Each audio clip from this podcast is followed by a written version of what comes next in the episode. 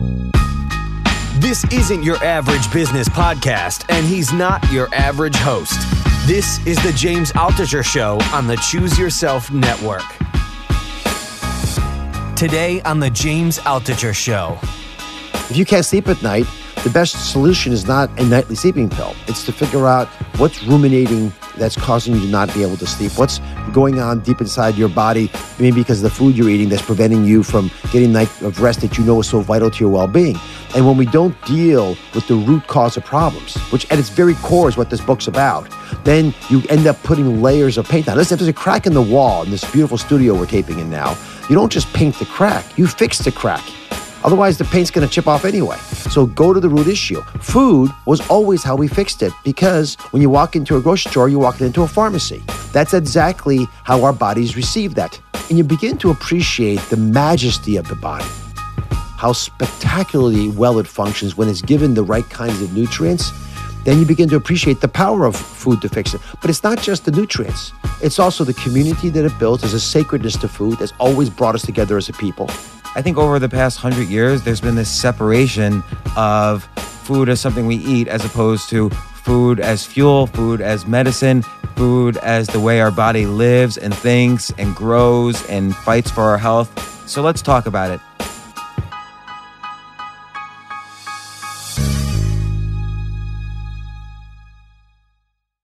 Here with Dr. Oz. Welcome to the show. Well, you're very kind to have me. Dr. Oz, I feel like you're a superhero to me. Even your name, like Dr. Oz, it's like a superhero name. Like, and then there must be a secret identity, you know, underneath. But you've done so much good in the world.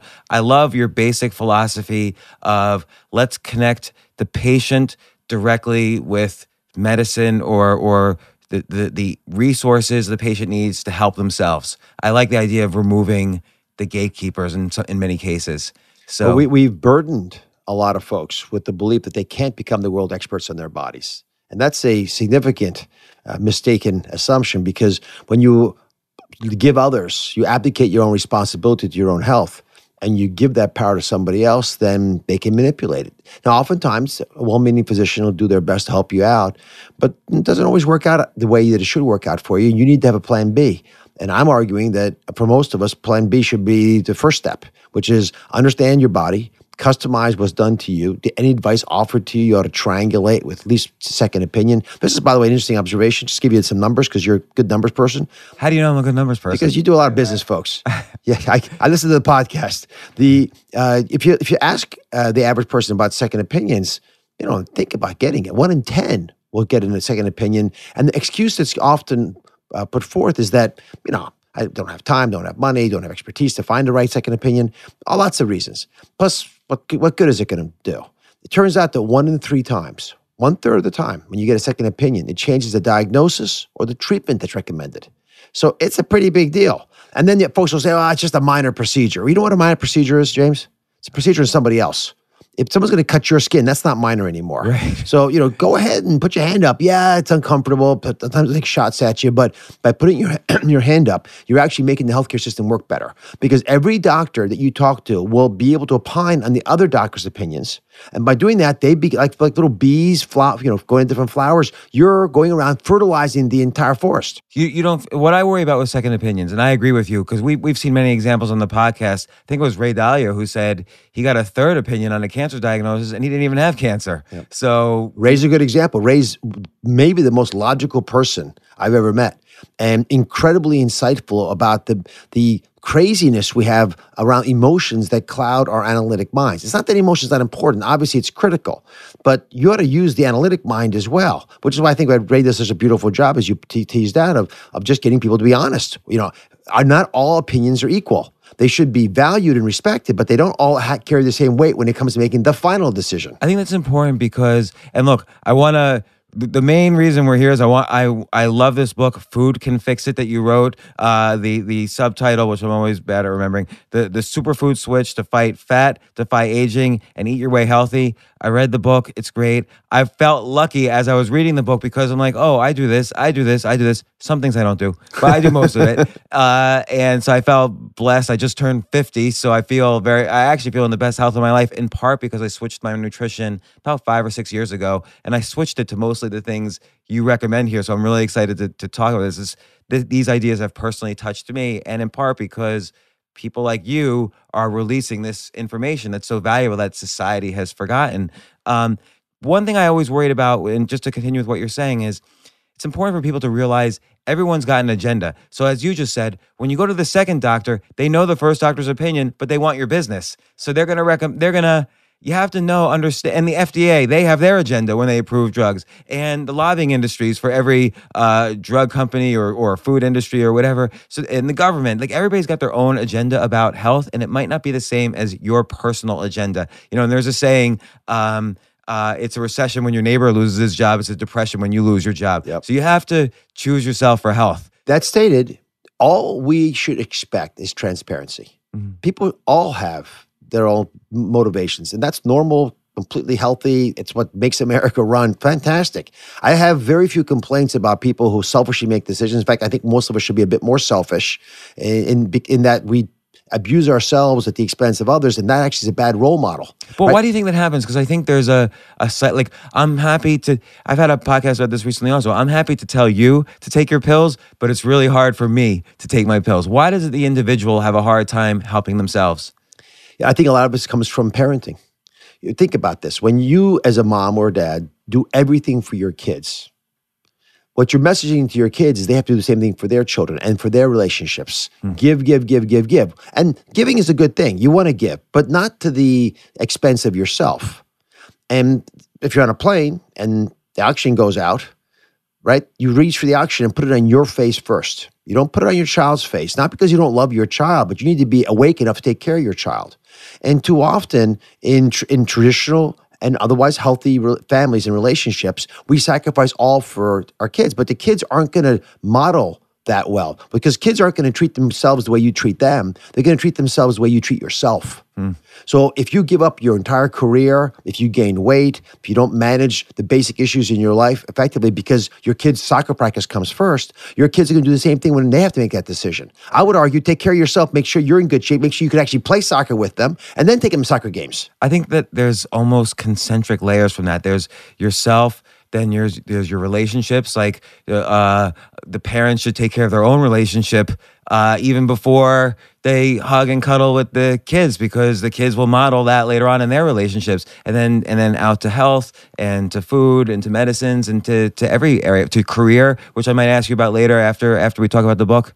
Well, the, the, the, the, best example of all is health. I mean, everything else comes out from that as well. But in, in health, people will frequently abuse their bodies because they can't cope with the stress that's caused by a job obligation they have or a relationship that they're in. Uh, they stress eat, which is, by the way, a very effective way of coping with stress. Why do people stress eat?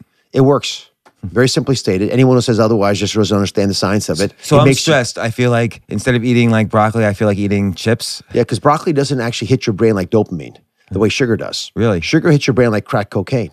It, it, it's, it's, it smacks the dopamine receptors. It gets you feeling really good. It helps you cope. It works. However, it's maladaptive.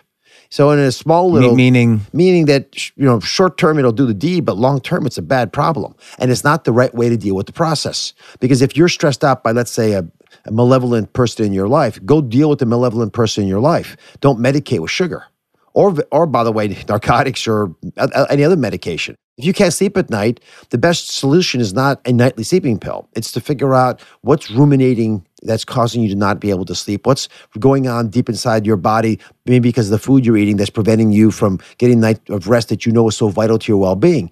And when we don't deal with the root cause of problems, which at its very core is what this book's about, then you end up putting layers of paint on. Listen, if there's a crack in the wall in this beautiful studio we're taping in now, you don't just paint the crack, you fix the crack. Otherwise, the paint's going to chip off anyway. So go to the root issue. Food was always how we fixed it because when you walk into a grocery store, you're walking into a pharmacy. That's exactly how our bodies receive that. So if you ignore the fact that the indoles, which are chemicals found in cruciferous vegetables like broccoli that you mentioned uh, earlier, That's because I want to get that spinner that you talk about in the book and turn broccoli into pasta, and then I can replace my pasta cravings. that works, by the way. And that's one of the hacks that gets you there. But if you ignore the benefits of broccoli and other cruciferous vegetables in helping your liver detoxify your body, thus being correlated with reduction in some ailments, maybe even cancers, then you're throwing away a beautiful opportunity to help yourself. And part of the reason I didn't write this book for 10 years, because you know, listen, I've written this, I think my this book is my eighth New York Times bestseller. And I don't take credit for this myself because I never do these books by myself. I work with teams. I pull all the data. I have researchers and writers and um, and editors. People really help me tease out what's most important. But when I finished my seventh New York Times bestseller, I stopped writing because I thought I'd said everything I felt I needed to say at that time. But over the last decade, there's been a gargantuan advance in the ability of science to tell you why your mom was right to uh, underline and emphasize why certain foods make a big difference to pain and depression and mental cognition and your heart and your cancer risk and all these other things, including your weight, that historically we sort of thought were true, but we didn't know why. Because science is much better at proving that a gunshot to the chest is well treated with a suture, which is, by the way, my specialty is heart surgery. That's a truthful statement. Easy to prove, easy to validate. Not science is not so readily able to show that subtle metabolic processes in the billions of humans that are on the planet all react the same way to the same piece of broccoli. I think that's because, like, if you think about just the nature of scientific testing, you can do a study that lasts a study that lasts over five years has many more ways to go wrong than a study that lasts for three seconds.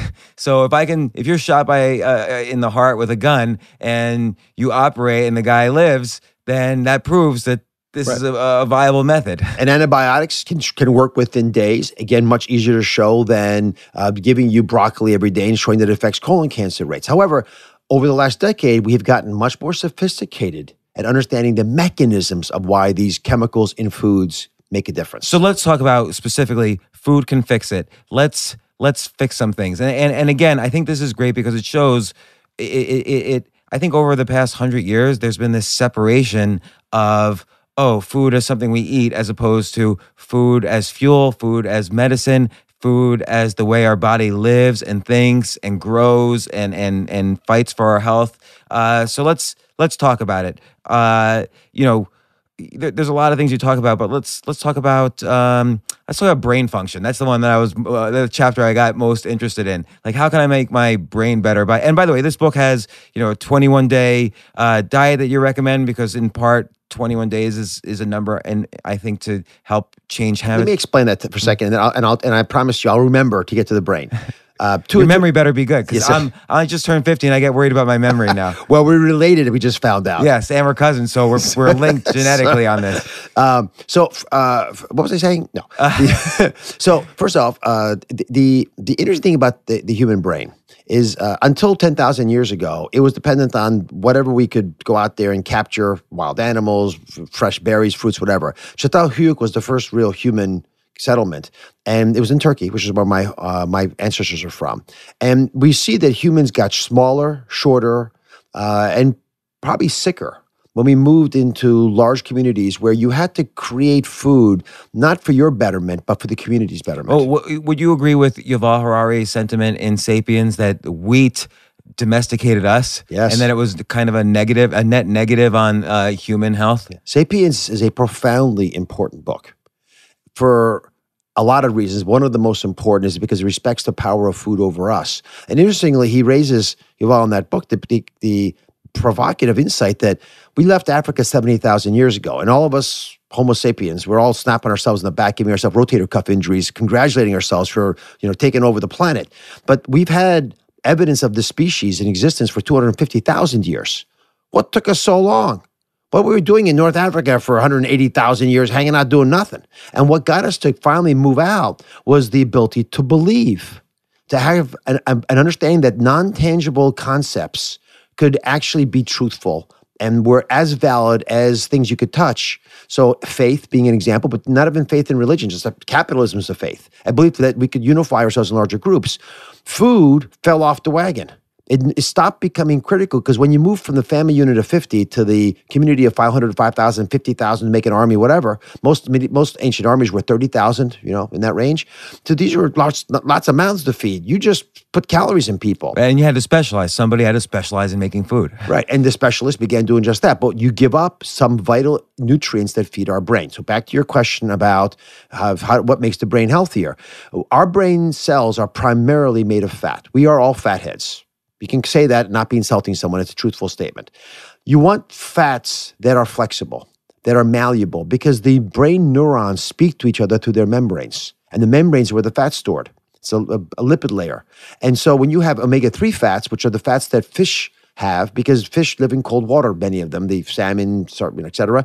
They they have to be able to move in cold water. Well, fats that freeze in the cold, butter, right? Or you know, so some of the other fats aren't as good as omega three fats, which stay very flexible. Now they're fragile, but they're flexible. So what does that mean? So that means that they can just go through the go through the brain easier to feed the brain. and not, not that they, they they all get into the brain, but the brain uses them to make membranes, to make cells. Hmm. So you want a brain cell that's rigid like a block and can bend, or you want a brain cell that's flexible, malleable, and can receive information, exchange information, and communicate more readily. You want brain cells that are able to learn and prosper and grow and nurture themselves. And we know that children who are given neonates who are given omega three fats seem to do better. So it seems though again we have this artificial industry like that that feeds the brain for short term, very short term. Like you know, let's let's say Adderall. I'm not saying any making any judgment one way or the other, but there are all these things now that we we give our kids to kind of boost the energy. And there's coffee and so on. What are foods that just long term just feed the brain, make you smarter, avoid dementia, and so on? Omega 3 fats because uh, they, they help with cognitive function and they help with stress management. And when your brain is able to cope with stress more readily, it has less depression, less So like salmon. omega 3 salmon sardines uh, you can also get vegetarian sources they're not quite as good but walnuts flax seeds etc second uh, a, a lot of the deep richly colored uh, fruits and vegetables are helpful blueberries are basically brain berries they're full of antioxidants these colorful vegetables and fruits have those colors to protect themselves from the oxidation of the sun so they're very specifically helping these plants and vegetables thrive. When you eat them, you get those benefits. You know, red wine has resveratrol in it, which specifically affects our cells, and uh, and alcohol. Interestingly, because it allows us to be more social. You know, red wine for breakfast doesn't work. Red wine, you know, at, at dinner with your friends when you're talking, allows your brain to sort of step back from the day to day mundane issues and begin to call uh, to higher elements of ourselves to, to, to talk. And that trains the brain. You have to, it's like a muscle. You've got to use it uh, to keep it going. And we know that certain foods are really toxic to the brain. Uh, you know, we, we for a lot of people, wheat is an irritant to the brain. That you know, there's a brain, a, a you know, a, a wheat brain uh, belief that many hold. I think there's some validity to it. We're not even 100 percent sure which of the elements within wheat, although I could postulate, are problematic. But they, for some people, causes inflammation of the brain. Fried foods, sugary foods, they tend to dull us a bit. Weight gain is a major issue for the brain. Do you eat sugary foods at all? No, I won't. I, I will. I'll eat fruits that have natural foods that have sugar naturally. I'm fine with. Otherwise, generally, I'll look at the information packet on the back, and if it's more than four grams of sugar per serving, I won't take it. E- even though with fruits, like chemically, it's all just sugar. It all just boils down to the Uh, same thing. No, it's not true, and I'll tell you why. Let's stop to take a quick break. We'll be right back.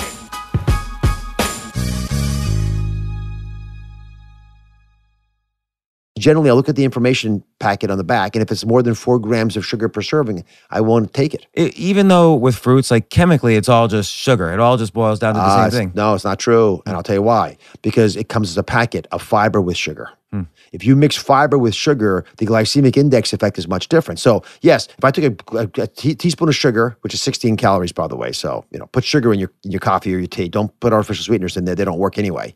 But if you have a, a teaspoon of sugar, that 16 calories by itself goes right to my bloodstream, stimulates insulin, and I go through the usual cycling. I take that same amount of fiber, uh, of uh, sugar with fiber, and it the fiber holds it in my gut, so it slowly is released into my bloodstream. And so when I get it, I don't get the big hormonal surge that's required to cope with the 16 uh, calories of sugar, and I can deal better. Our, our ancestors never had access to sugar. You, there's, no, there's no sugar in the wild. It's really hard to get it out of the food you eat. We had access to salt, which is a much safer additive than sugar. But sugar in the high dose form that we're giving it in, to people right now is a major problem. So, so is this kind of the difference between smoothies and juicing? Like a lot of people are into like juicing, you know, put their fruits in a juicer and boom. Uh, but then you're left with the sugar. You're not left with the fiber. I, I I think a smoothie with the fiber is a better solution. However, as a a juice is not a bad food. It's it's rich in antioxidants, other nutrients, other benefits. It doesn't have fiber. So I'd much rather you get the fiber with it if you can. But you know, our reason we're having problems in health in America is not because of our juices. We're having health problems in America because of carbonated beverages or the sugary beverages, uh, and readily added sugar to almost all the processed food. You can't. You, it's hard for you to find a processed food these days that doesn't have something, either sugar or salt, added in significant doses. Right. There's that saying when you go shopping, go shop on the on the the end aisles and not the any of the middle aisles because that's where all the processed foods are. for good reason. And, get, and when when you begin to appreciate the majesty of the body, how spectacularly well it functions when it's given the right kinds of nutrients, then you begin to appreciate the power of food to fix it. But it's not just the nutrients. It's also the community that it builds. There's a sacredness to food that's always brought us together as a people. It's you know every every oral tradition, the Bible, and all, you know, and before and after, always focus around the role of food, a feast. There were reasons to come together. There's the temperature of the food because chicken soup works in part because the steam loop, loosens up mucous membranes and helps you with head colds, but you know other viral elements because they they set up shop in your nose. You you have uh, you know uh, cold foods for aches. You have foods that have uh, texture that's stimulatory. All of this is forgotten in the modern era when we see food only as a utilitarian source of calories. You, you just mentioned aches. So let's say I'm in pain for some reason. I have whatever stomach pain, back pain, headache, whatever. You also mentioned foods as medicine in the book. Uh, what are what are some examples there? Well, all those pains are different. Mm-hmm. So, for a nerve pain, for example, which is one a couple of the examples you gave, uh, vitamins B six and B twelve tend to be very effective. Where can I get so B twelve? You mentioned in the book, uh, mostly from only from meats. Yes, but organ meats primarily. B twelve is is a is a real problem for a lot of people because they don't absorb it normally when they get older. So we, when we're children, we're, there's a, a, chemical in our stomach called intrinsic factor that allows us to absorb the uh, you know the, the B12 in our small intestine. But we don't make enough of that as we get older, or we're on certain medications. Uh, ulcer medications in particular tends to hinder the ability of us to inhibit to absorb some of these nutrients. So you need to take it sublingually. So you, they have so B12 lozenges. You put it under your tongue, mm-hmm. and it absorbs through the mucous membrane beneath the tongue. What if I um? This is a stupid question, but but it's stupid only because I've done it. But what if you get an IV uh, getting you with with B12? Well, B12 needs to be in, inserted into you periodically. You know, once a month maybe. So you need to get an IV once a month. Injections, I, intramuscular injections are traditionally that's what doctors gave patients made them feel better. Some of it was placebo effect. People still do it today for sciatica pain, you know, leg, you know, nerve pain in the legs, and you know, anecdotally has some impact. But we know that the nerves uh, are coated with a uh, uh, uh, an insulation. And that insulation needs B vitamins to be healthy. So, so more foods that have B, B12, right. B6. You, without that, it's like electrical cables that when if you don't have the insulation, they begin to short out. So you run into problems. Mm. You get firing pain, nerve pain, etc. Whereas you mentioned stomach pain, well, irritable bowel and, and, and sometimes inflammatory bowel are correlated very closely to certain foods that you're eating. So, you know, things like colostrum make a difference. They actually, it's, your, it's, it's in your mother's milk before you get the milk, but you can get bovine versions. Some people that makes sense, but food itself is probably more important than anything else you'll give because it has a unique ability to to provide bacteria uh, in the gut. Remember, we don't actually digest our own food. We outsource it to bacteria. There's trillions of bacteria in your gut. There's actually more bacteria in your gut than there's cells in your body. Hmm. So you need the bacteria to digest. And think about this. Our body could never keep up with the changing food that we would experience from season to season. And nomadically, if we're moving across lands, we never would have been able to, to keep up. So bacteria shift with us. So they allow us to digest the food that we're in that's in, that we're eating that day, and those bacteria break the food down into particles that we can then absorb through the intestinal system. If you don't have the right bacteria, you can't do it healthily. So if you're eating foods that naturally have probiotics in them, yogurt, kefir, kombucha, whatever you're eating, pickles, sauerkraut, these foods naturally have probiotics uh, in them. And then you eat foods that are that feed those bacteria, artichokes, um, lignans, uh, allium plants like onions and garlic, those feed the bacteria. Well, now you got a great solution. You're eating the right bacteria and you're feeding those bacteria so you have the right bacteria to protect you. There's 500 species of bacteria in your gut. Gut. Most of them are they're trying to help you. You want those bacteria, but the bad guy bacteria, the ones that are toxic to you, that could kill you, and there are plenty of those too. They don't need to eat all that stuff. They'll eat junk food, and when they gain the upper hand, they slaughter all the good guy bacteria. So, so, so I wanna I wanna um, hit some of the other topics in the book, but the book has so many topics. There's no way to cover it all, but we'll we'll hit one or two others. The standard one people always ask about, and it's always uh, talked about, is weight loss. And I'll tell you, just for me, when I was about 44, 45, I realized, uh oh, my metabolism just dropped. Yeah, Like everything I ate was now somehow staying in my body. So I had to completely change the way I ate. But like, what's which is hard to do. But what's what's the best way to you know start building up a regimen and what foods one should eat for weight loss?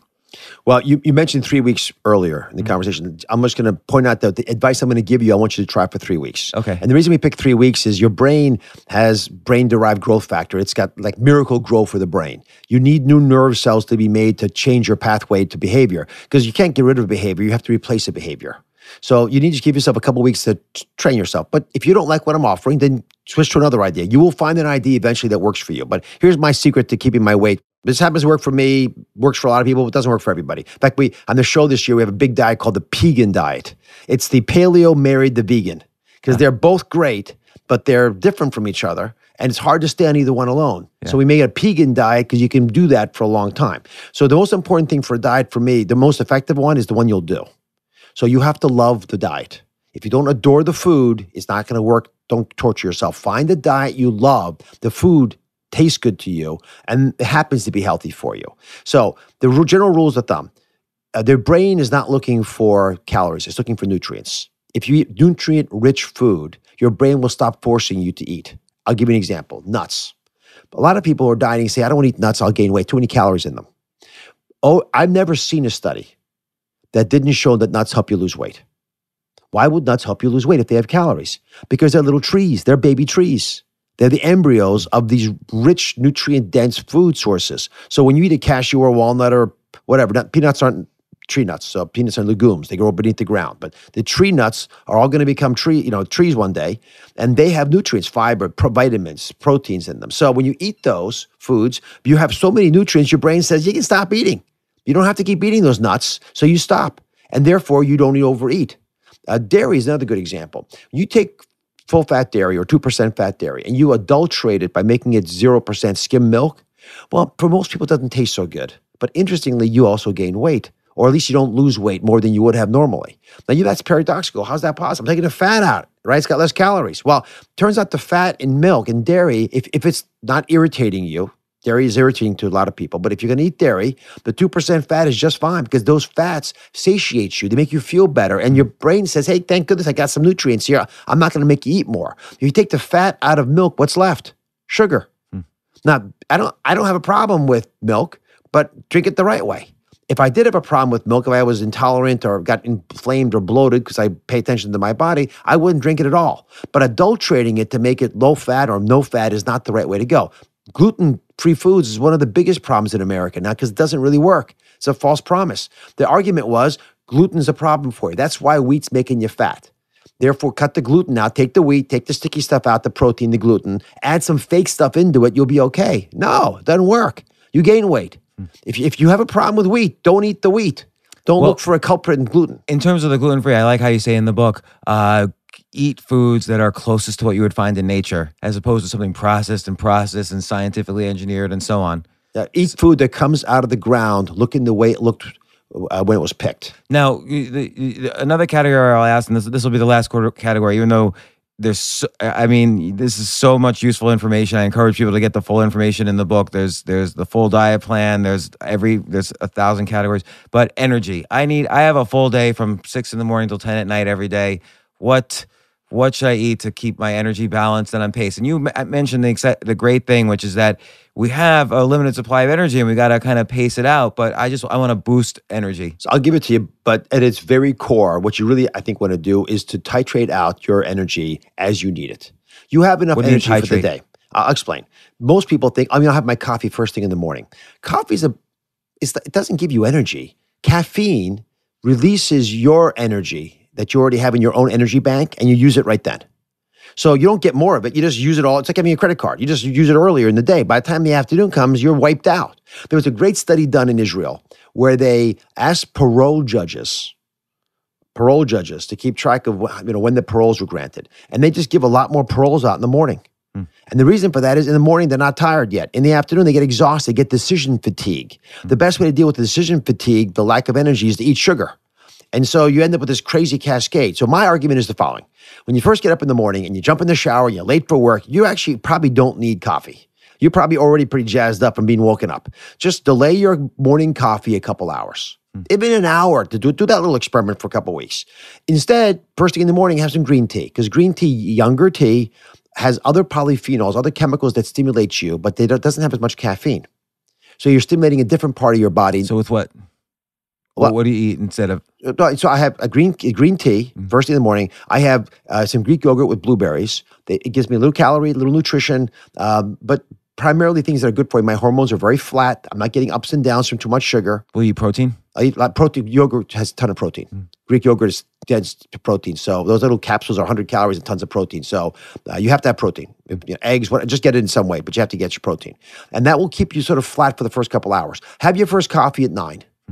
Then, you know, you're getting, you know, now you can sort of settle into your pattern. And then I would have a cup of coffee around then. You can have one in the early afternoon. Then I would switch to something like dark chocolate late in the afternoon. Hmm. Dark chocolate has caffeine also, not too much sugar. You can't eat that much for that reason, right? Dark chocolate's, milk chocolate's milk fats and coloring. Dark chocolate's caffeine. And because it's sort of dense and bitter, you're not going to eat too much of it. And that's what I would traditionally recommend to someone. That way, you have a little green tea to get you going in the morning.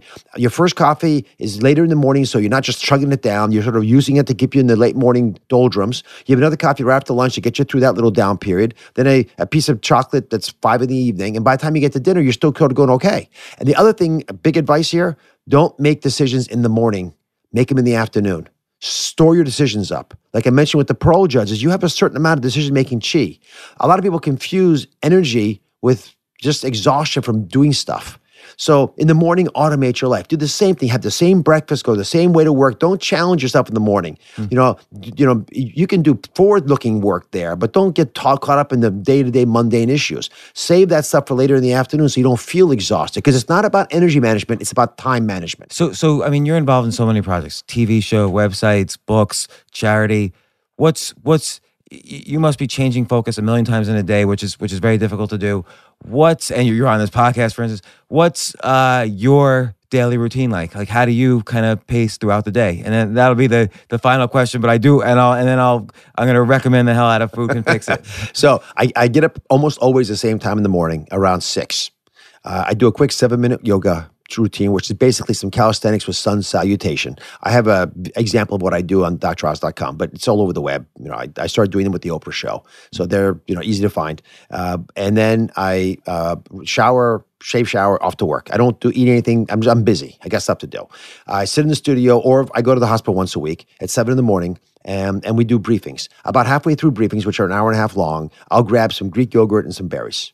Again, I don't want to reinvent the wheel. They have it delivered to the studio. I don't think twice about it. I like it. It tastes good to me. I'll add something here and there once in a while, but that's basically my morning. Then I go out in the stu- studio. We make our shows. By by lunch, I'm hungry. I haven't eaten that much, so I have a big lunch, um, and I feel a little tired after lunch. And here's what I do: I nap every day almost. Five minutes, 10 minutes, not longer. It feels so good. It, it, it dwarfs any other tactic I've ever used to re energize myself for the afternoon. And we are biologically supposed to nap about eight hours after we get up. Hmm. So for me, I get up, you know, seven and a half, eight hours. I usually nap around 1.30. I get up at six, so it's right for me. But everyone's different. Find your spot. But I strongly recommend it. And you're not being lazy. You're going to function so much higher in the afternoon if you take a little nap. And then I go back to an afternoon show. Usually we tape two shows a day when I'm taping. And then um, I go back for more briefings. All through the afternoon, I'm snacking on dark chocolate. I don't really drink coffee at all. Unless someone surprises me with some, I, you know, I'm, I'm fine with tea or nothing or the dark chocolate. And then I'll definitely have something that's sugary. I mean, that's uh, chocolatey in, the- in the late evening as I'm briefing. Then I have a big, uh, you know, good sized dinner around six, six thirty. I won't eat anything after seven thirty uh, because I go to bed around ten thirty. So I want three hours without any food in my stomach to digest. to digest, and I sleep so darn well. Uh, and I pride myself on it. And I just, I don't brag about a lot of things, but my sleep, I'm, and I, the reason is I worked at it. I didn't come naturally to me. I'm a heart surgeon. We're taught never to sleep. You know, sleeping is a sign of weakness. I had to completely reboot myself to same time every day, going to bed, getting up, same routines to make sure that my body's honed. And I had to deal with issues like ruminating and anxieties that everyone else has with different tactics. And I have a whole sleep hygiene approach to, to bedtime about 15 minutes before I go to bed so that I'm actually tired when I put my head on the pillow at 10 What's the protocol there? Turn the uh, bright lights off, no screens, because it turns off melatonin secretion in the brain. Um, you know, I'll have I need some you know some warm tea. I'll have it around an herbal tea around nine. Uh, I actually re- sit in the book and uh, sit in the bed and read read for fifteen minutes or so before I fall asleep. It makes me feel tired.